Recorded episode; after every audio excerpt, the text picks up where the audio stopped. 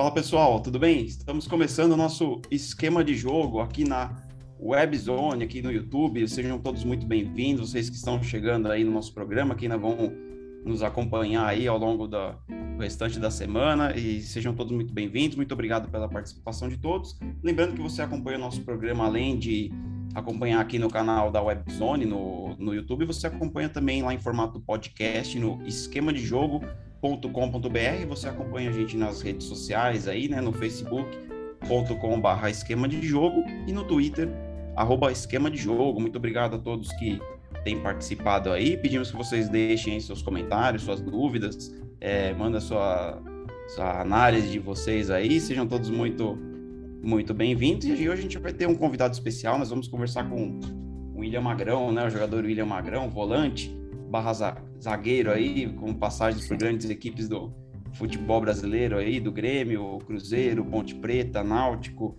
Portuguesa, entre outros aí, nós vamos bater um papo legal com ele. Tam, comigo também está o Eduardo Oliveira, lá de, lá de Brasília, como sempre. William, seja muito bem-vindo ao nosso programa, obrigado por ter atendido o nosso convite e fica bem à vontade com a gente aqui. Obrigado, eu que agradeço pelo convite. É um prazer estar falando com vocês. Opa, obrigado, Edu. Seja bem-vindo aí, é, mais uma vez participando do nosso programa e pode começar mandando uma pergunta para o William, nosso convidado. William, mais uma vez agradecendo aí, agradecendo ao André por ter me convidado também para participar dessa mesa aqui. William, falar um pouco da sua carreira. Qual clube você achou que, que foi o início ali que deslanchou? Eu lembro um pouco, porque eu sou mineiro, quando você foi emprestado para o Cruzeiro ali também você teve um, um, um, bom desempenho. Foi no Cruzeiro, foi no Grêmio. Conta um pouco para a gente, para a gente começar o bate-papo. Obrigado mais uma vez pela sua atenção. É, eu acho que assim a minha melhor fase no futebol, acho que sem dúvida foi no Grêmio, especialmente em 2008, quando fizemos um excelente campeonato brasileiro, fomos vice-campeões e naquela situação ali tinha muitos meninos. Nós pegarmos ali, acho que acima, ou com a base de uns 30 anos, nós contávamos no, nos dedos. E então ali eu creio que foi a minha melhor fase no, no futebol, né? No Cruzeiro fui, fui muito bem, mas eu acho que em 2008 no Grêmio, para mim, foi o meu melhor ano. William, ainda, é, ainda falando desse assunto, pegando carona aí na sua melhor fase, né, de acordo com você, que é o Grêmio de 2008, que foi vice-campeão brasileiro, é uma, uma dúvida sobre aquela campanha, né? Quando vira o primeiro turno, no primeiro jogo do retorno, se não me engano, o, o Grêmio ganha do São Paulo, abre 11 pontos, né? E muita gente lembra né, que, o, que o Grêmio tinha essa vantagem, o São Paulo estava bem atrás e no fim das contas o São Paulo conseguiu reverter e ser tricampeão. O que, que você acha que pesou ali pro o Grêmio acabar sendo ultrapassado pelo São Paulo? Você acha que foi a questão da juventude mesmo, do elenco? O que, que você acha que faltou ali para garantir o título? Não, sem dúvida, sem dúvida. Hoje é, nós olhamos, vamos colocar aí, é, 17 anos, 15 anos atrás, é, nós vemos que faltou com certeza experiência, né? Até mesmo o Tcheco, se pegar a entrevista dele, ele fala que faltou experiência naquele momento. Porque nós tínhamos muitos jovens, muitos garotos com muita qualidade, mas faltou em certos momentos, em certos jogos, faltou uma experiência. Jogos importantes que ali nos daria o título, porque como tu disse, nós jogamos contra o São Paulo em casa, abrindo o segundo turno, nós ganhamos do São Paulo e abrimos 11 pontos. E o São Paulo, se eu não me engano, ali ficou em sétimo, oitavo. Ficou muito distante. E então, aí depois do segundo turno, nós oscilamos muito e nós não tínhamos, eu realmente não tinha a noção é, do que era ser campeão brasileiro. Tinha 21, 22 anos. Então, não sabia o que era isso. E quando sempre falo com, com os garotos hoje, até mesmo com os próprios mais velhos, eu falo, eu nunca mais tive uma oportunidade de ser campeão brasileiro igual eu tive aquele ano. Então, para não desperdiçar a oportunidade no futebol, que às vezes não, não te traz mais isso. Então, aquilo ali, hoje, pô, machuca muito você pô, ser campeão brasileiro. Mas naquele momento ali, se perguntasse para mim, para o Rafael Carioca, Douglas Costa estava subindo, Elder, Léo, o Aloísio estava naquela época. É...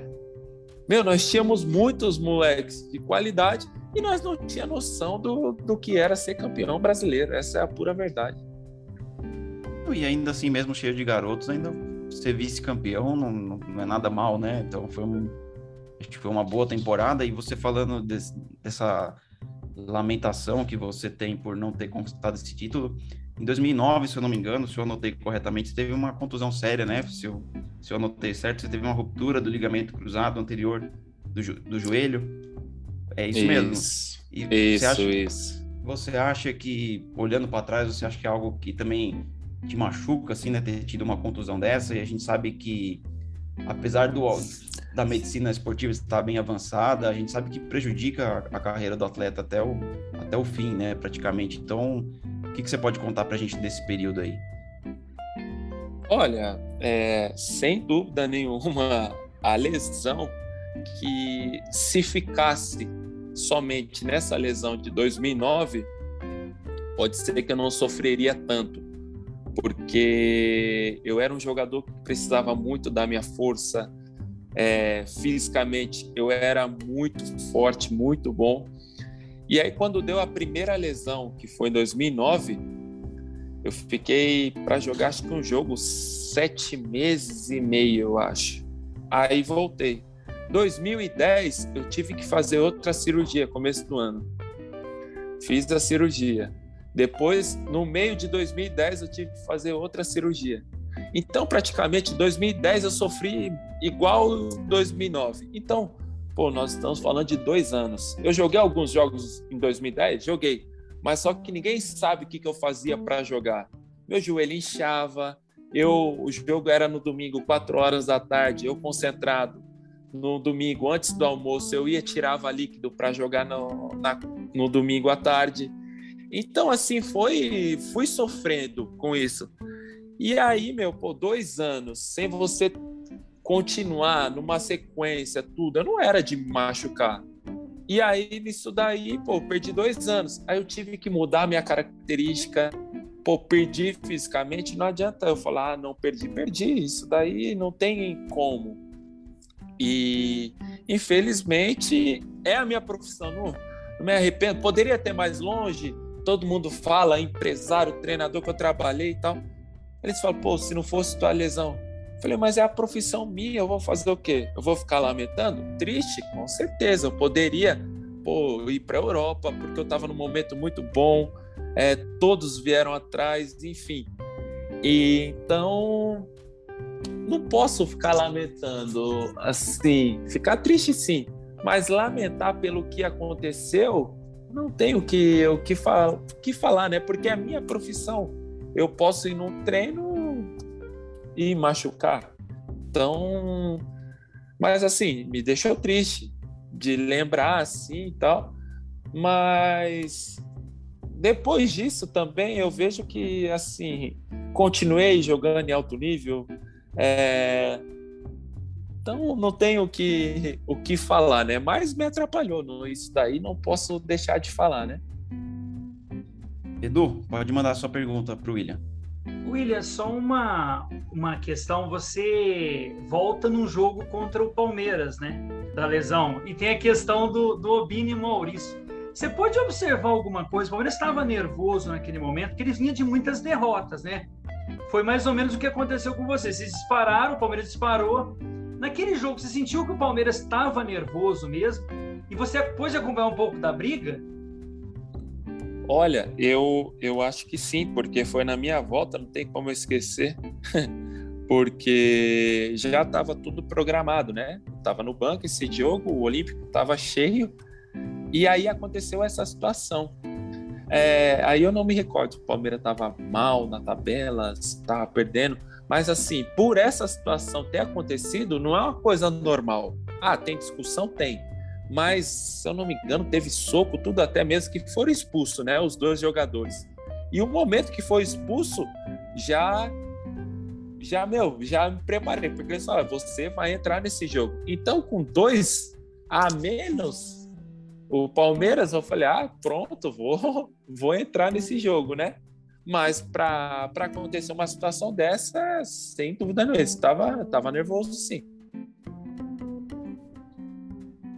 É, William, é, falando um pouco sobre a sua profissão como um geral, né? A gente vê muitas discussões, a gente já tem, também fez programas aqui falando sobre o calendário do futebol brasileiro, sobre os estaduais, que muita gente quer, acha que tem que acabar, outras acha que tem que reformular, e muitas vezes a gente não para para ouvir os atletas, né, sobre o que eles acham sobre isso, eles que vivem mais do que todo mundo. Qual é a sua visão sobre os campeonatos estaduais?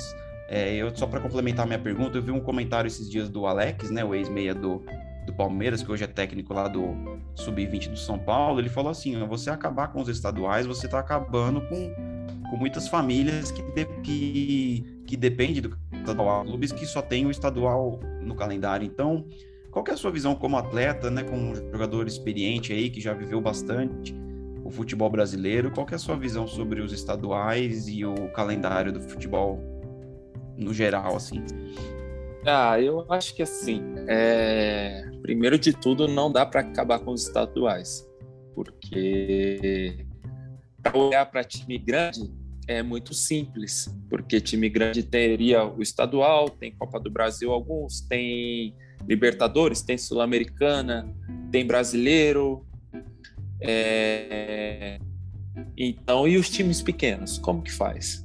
Porque isso daí nós vamos colocar 20 times, 16, 16 times, enfim. Aí nós pegamos, pô, vamos pegar um campeonato paulista. Hoje, até mesmo o campeonato paulista tem time de Série B, Série C, Série D.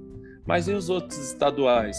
Aí você pega, tem dois times só que jogam uma Série A, uma Série B e o restante. São jogadores que estão lá. Porque se nós pegarmos até mesmo quando acaba o estadual, quantos jogadores que já não ficam desempregados? Ficou um ano inteiro desempregado só para jogar no, no outro ano, porque não conseguem time. Então não dá para acabar. Mas só que também tem um lado do, dos times grandes, que são muitos jogos e pouco tempo de pré-temporada, é pouco tempo para você preparar para um jogo muito importante. Imagina, você pega um time que vai para uma pré-Libertadores hoje, acho que são dois dois mata-matas para entrar na fase de grupos ou três. Enfim, é, você tem que estar tá com os caras muito bem, porque você faz um planejamento para entrar numa, numa Libertadores, porque aí entra, entra mais dinheiro de patrocínio, enfim. E aí? Você vai com 20 dias você precisa jogar um mata-mata desse. Então é, é difícil. Eu acho que tem que ser é, ver um, algumas datas assim para dar tempo para eles treinarem, para recuperar, porque hoje, meu, os times grandes você vê, tem time que faz 80 jogos no ano. Não tem como aguentar, não tem como, nós não somos robôs.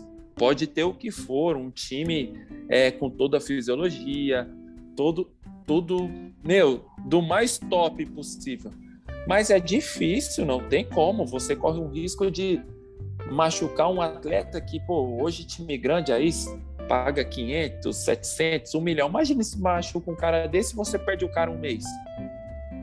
Então, eu acho que tem que, assim, não pode acabar com os estaduais pelo desemprego que vai arrumar para muitos jogadores, mas também tem que é, selecionar datas, não sei como fazer, para para ajudar também para você querer também assistir um jogo de alto nível. Não é um jogo muito bom e o outro lá embaixo, porque não tem como você jogar domingo, quarto, domingo, quarto. Pô, vai cair, não tem como.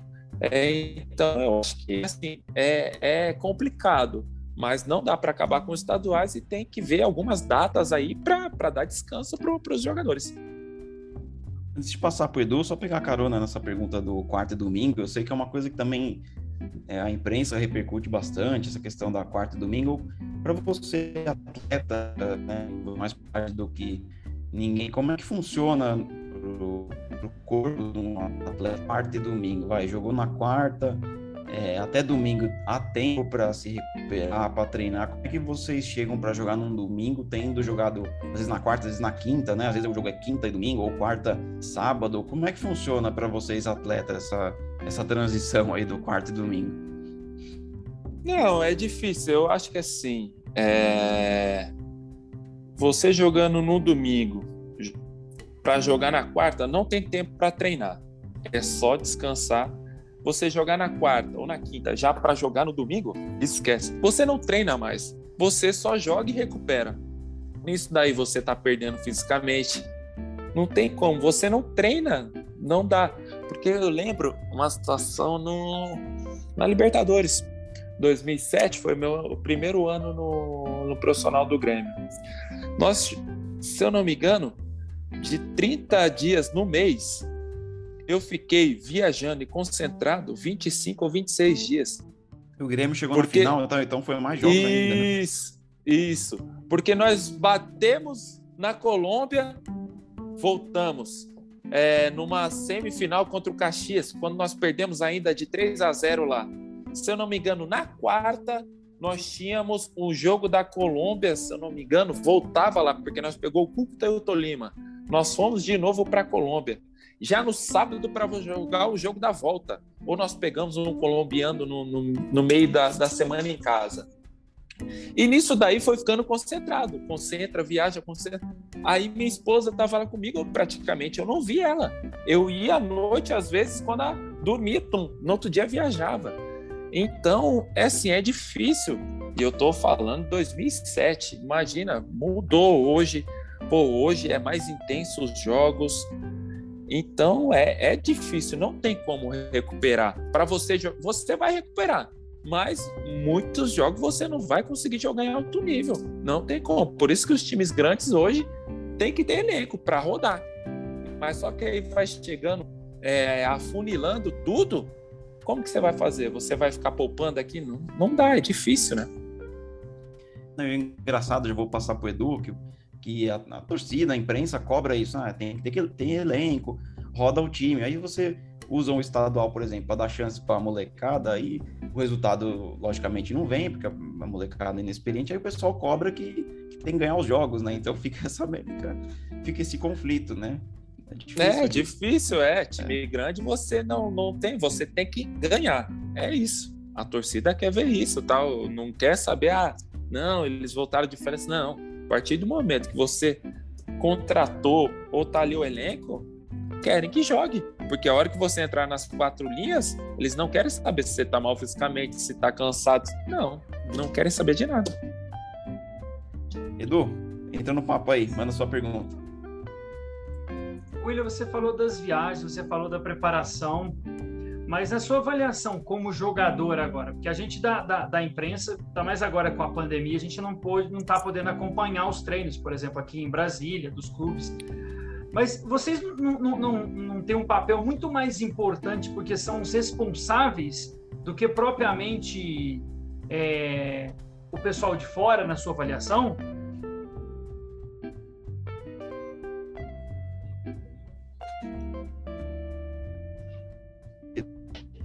Oi, vocês estão me ouvindo ou caiu? Deu uma, uma travada, Edu. É, Oi. deu uma travada, deu uma travada. Deu tá, uma repete travada. a pergunta aí, Edu. Então tá bom, vou repetir de novo. Repete a pergunta aí que deu uma, é, deu uma travada aí. Deu uma travada. Então, é, na sua avaliação, pegando a, a ideia do André com relação aos jogos, vocês jogadores não têm um papel principal do que o pessoal de fora? Não poderia se unir com, com relação a isso e falar, não, gente, não pode acabar o estadual, como você falou. Muita gente vai ficar desempregado. Outro ponto, vamos ver se a gente diminui. Os clubes que, que não têm calendário, fazer o calendário do ano inteiro. Não sei o que, que você pensa com relação a isso. É, eu acho que assim, é... se, se os jogadores falam que não vão jogar, não tem campeonato, não tem nada. Então, é, dá para ver já isso que a nossa classe não é unida. é cada um por si pronto. Quantos times aí que falam que paga? Pô, pelo amor de Deus, velho, olha o Havaí. Não tem lei que se não pagar não perde ponto. Isso. O Havaí não pagou, subiu e vai jogar Série A.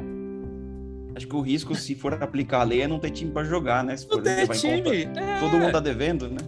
Entendeu? Então, e aí se pegar os jogadores, ah, pô, não pagou tal time, ninguém vai, ninguém vai jogar enquanto não pagar. Mas não é.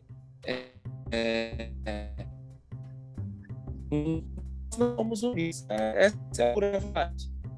É cada um ver o teu lado.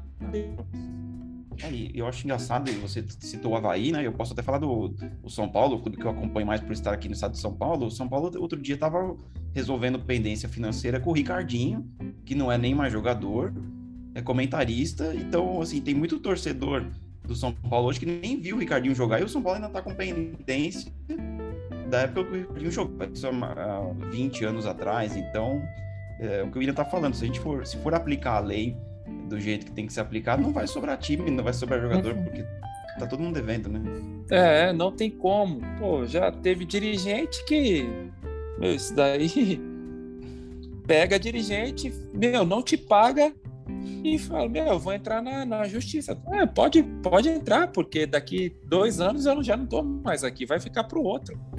E aí? Cabucha aí, né? Entendeu? Então aí pega a situação dessa. Pô, é tão simples, velho. Ah, eu tenho um para pagar. Tu quer? Quero. Ah, não quer? Eu trago outro. Mas não é assim. Hoje tá um absurdo o que pagam para jogador. E aí eu não sei de onde que vem tanto dinheiro, mesmo devendo.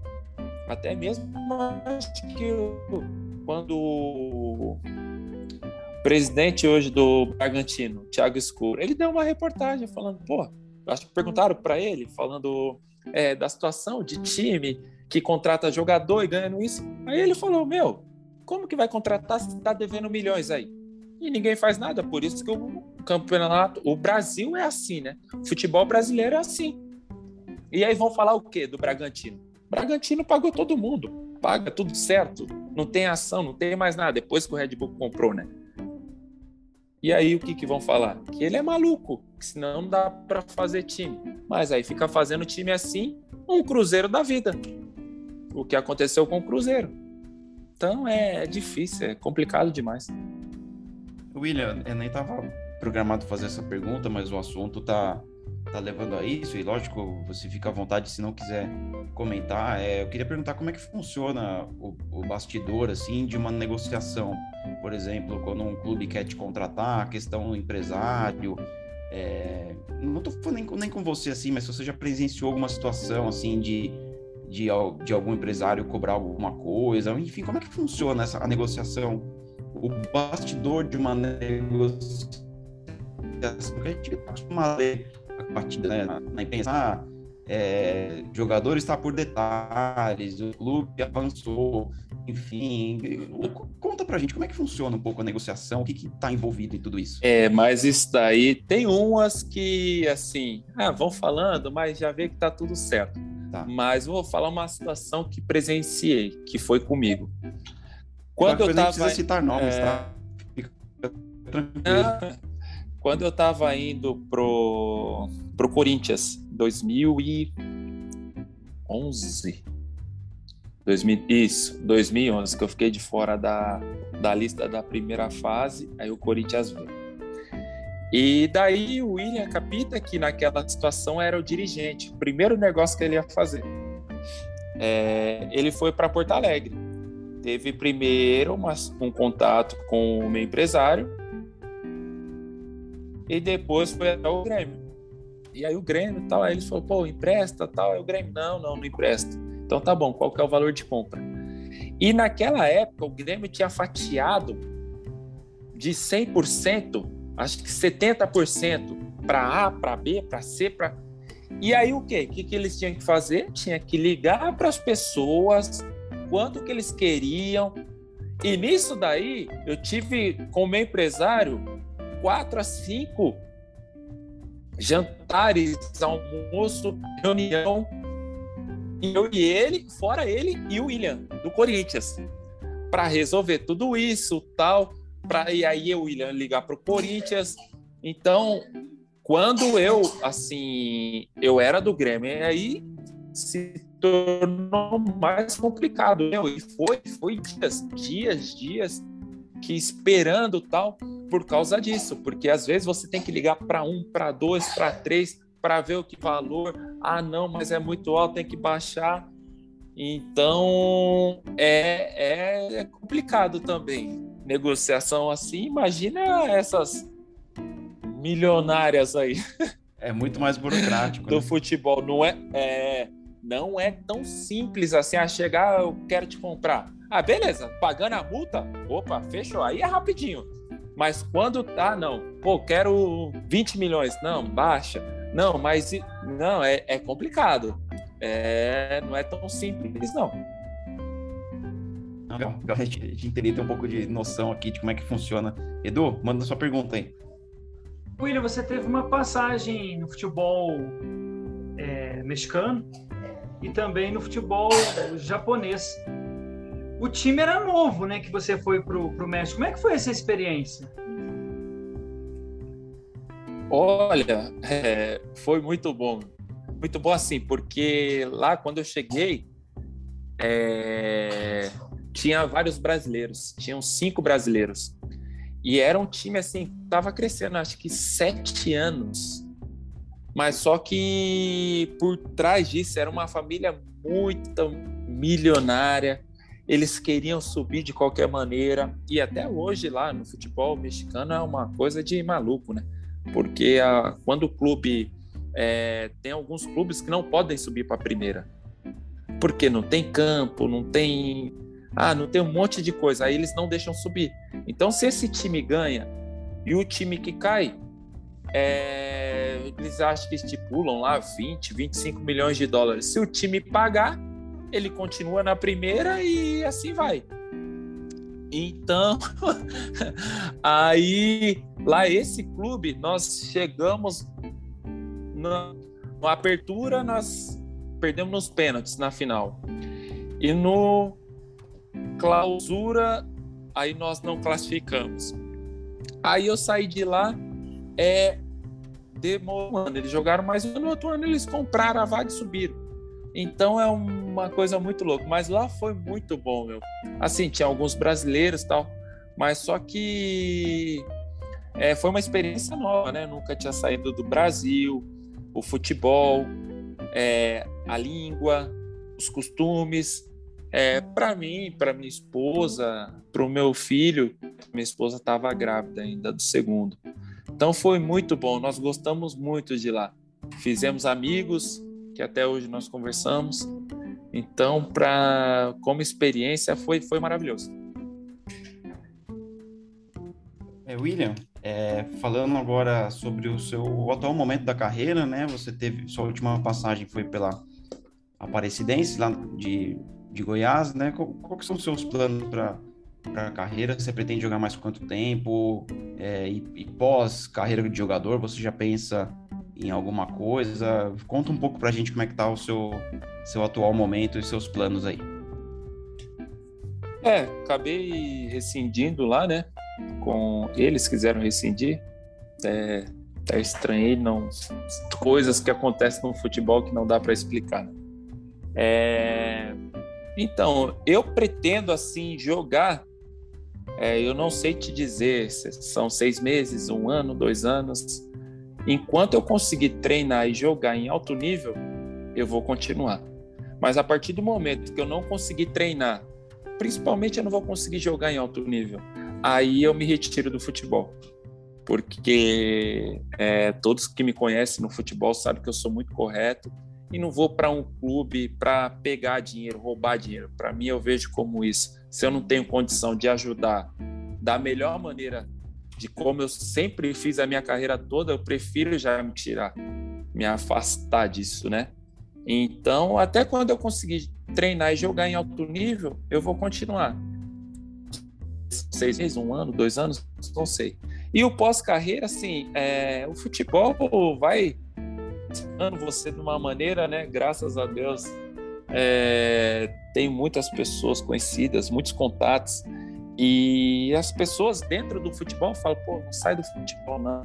Você se expressa bem, você, meu, você não tem problema com ninguém no futebol, todo mundo fala de, bem de você para ser um dirigente, para ser um empresário, você tem um olho bom. E aí eu não sei, eu não sei se eu vou ficar nesse momento, nessa área. Eu posso tentar é, ver como que é, se eu vou me adaptar, se eu vou gostar. Porque o futebol, assim, vai, como eu falei, vai te engolindo, assim, de uma maneira, as pessoas vai te trazendo, falando, né? Então eu não posso ser hipócrita também ah, de deixar tudo que eu, que eu fiz. Pô, o que, que eu vou fazer depois? O futebol tá me dando mais essa oportunidade, né?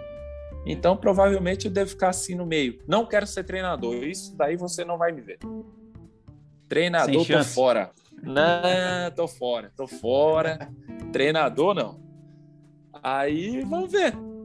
Vamos ver essa situação aí. Mas uma coisa bem clara, treinador não. Ô André, deixa eu entrar no meio, mas tem algum motivo, William, de não querer ser treinador? Ou como diz a, a, a, imprensa, é, é, é, o primeiro a cair na hora que tá mal? Tô fora. Você lidar com 30 jogadores, personalidade diferente, pensamento diferente. Não, tô fora, não dá, não é para mim não. Nossa, tô eu vejo assim, falei, não, não, não, não. Isso daí não é para mim, não. Tem tanta paciência para isso, não. eu vou. A gente está se aproximando do fim aqui, né? Do, até do tempo que a gente combinou com o William para a gente ser justo liberar ele aqui, mas eu queria pegar uma, uma carona, fazer mais uma pergunta minha, mais uma do Edu aí para a gente finalizar. Pegar carona nessa pergunta sobre treinador aí, William é, a gente ouve também, né? Eu tô falando tudo de coisa que a gente ouve em programa esportivo e eu, eu acho que nada mais justo a gente tirar dúvida com o próprio jogador. A gente sempre ouve aquela coisa, ah, o treinador foi mandado embora porque o elenco não comprou a ideia, ou o elenco derrubou o cara, e sei lá, tem clube que tem dois, três treinadores por ano, aí você pensa, pô, o elenco derrubou três técnicos, né? Eu queria te perguntar, existe essa coisa de jogador é, derrubar o treinador, se, se existe, de que forma isso acontece.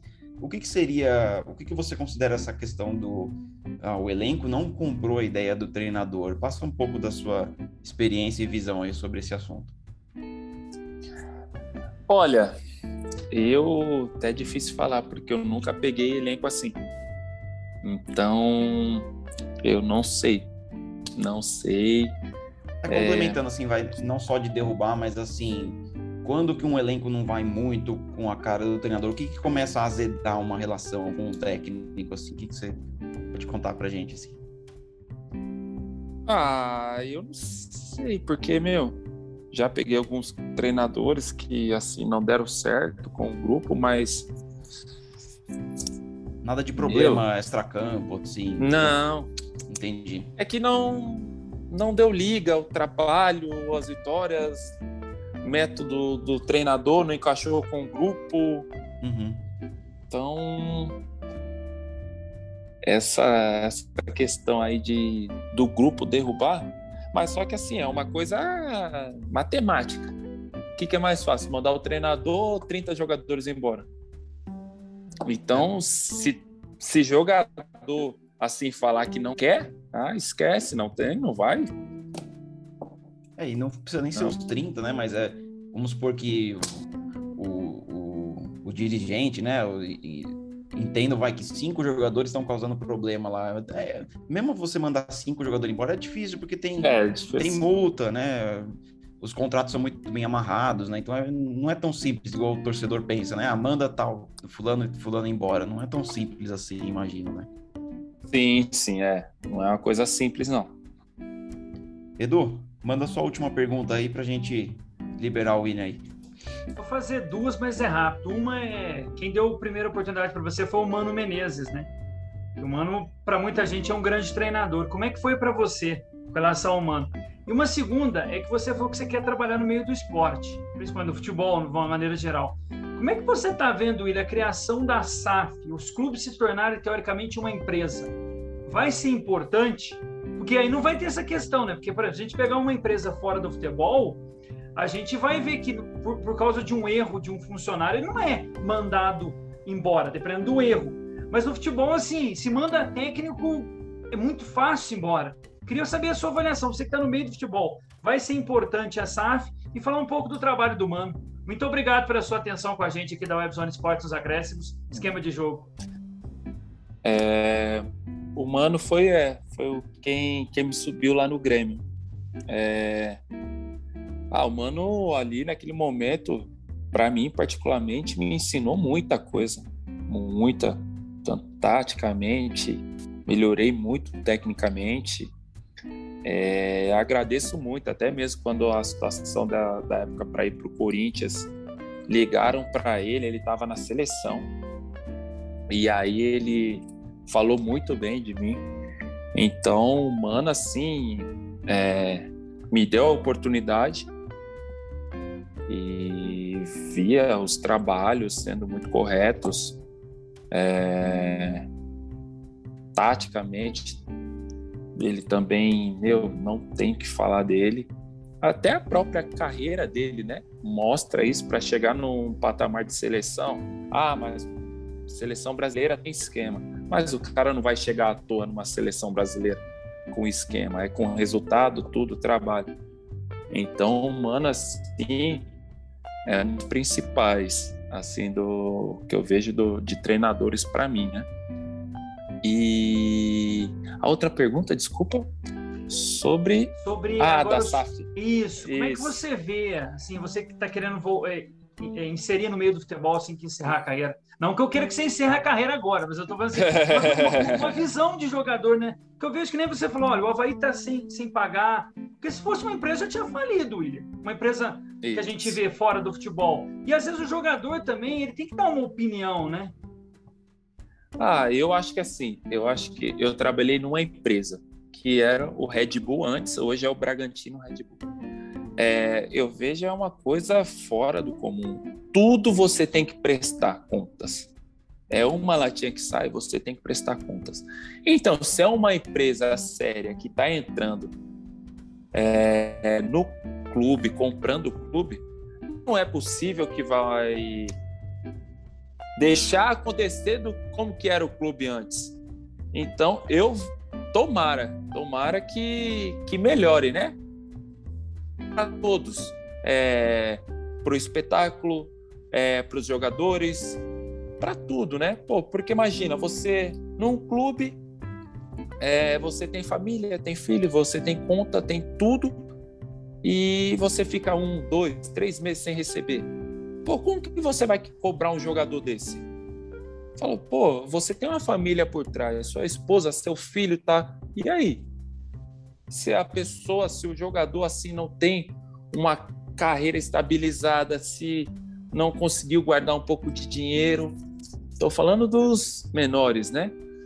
É, então, meu, tomara, tomara que as empresas que estão entrando hoje no futebol, nos clubes, comprando, tomara que seja tudo correto, porque eu acho que tem um, um manual aí, uma empresa que hoje no Brasil o povo fica falando, que é o Bragantino. William, muito legal. Obrigado pela sua participação. O papo aqui foi foi muito legal. Muito obrigado pelas, pelos seus esclarecimentos, né, pela sua visão aí sobre o futebol, por ter falado sobre a sua carreira. O espaço está sempre aberto aqui, quando quiser participar, falar um pouco de, de futebol aí, as portas estão sempre abertas para você. Muito obrigado mais uma vez, viu, William? Beleza, eu que agradeço. Agradeço pelo convite, aí pela oportunidade de estar falando com vocês, de falar o que eu penso. E quando quiser, tô, tô pronto. É só só chamar. Pá, muito obrigado. Edu, obrigado aí pela sua participação. Eu que agradeço, André. Perdão, eu que agradeço, agradecer ao William também. Todos tenham uma excelente semana. Até a próxima. É isso aí, pessoal. Obrigado pela participação Valeu. de todos e até a semana que vem. Forte abraço.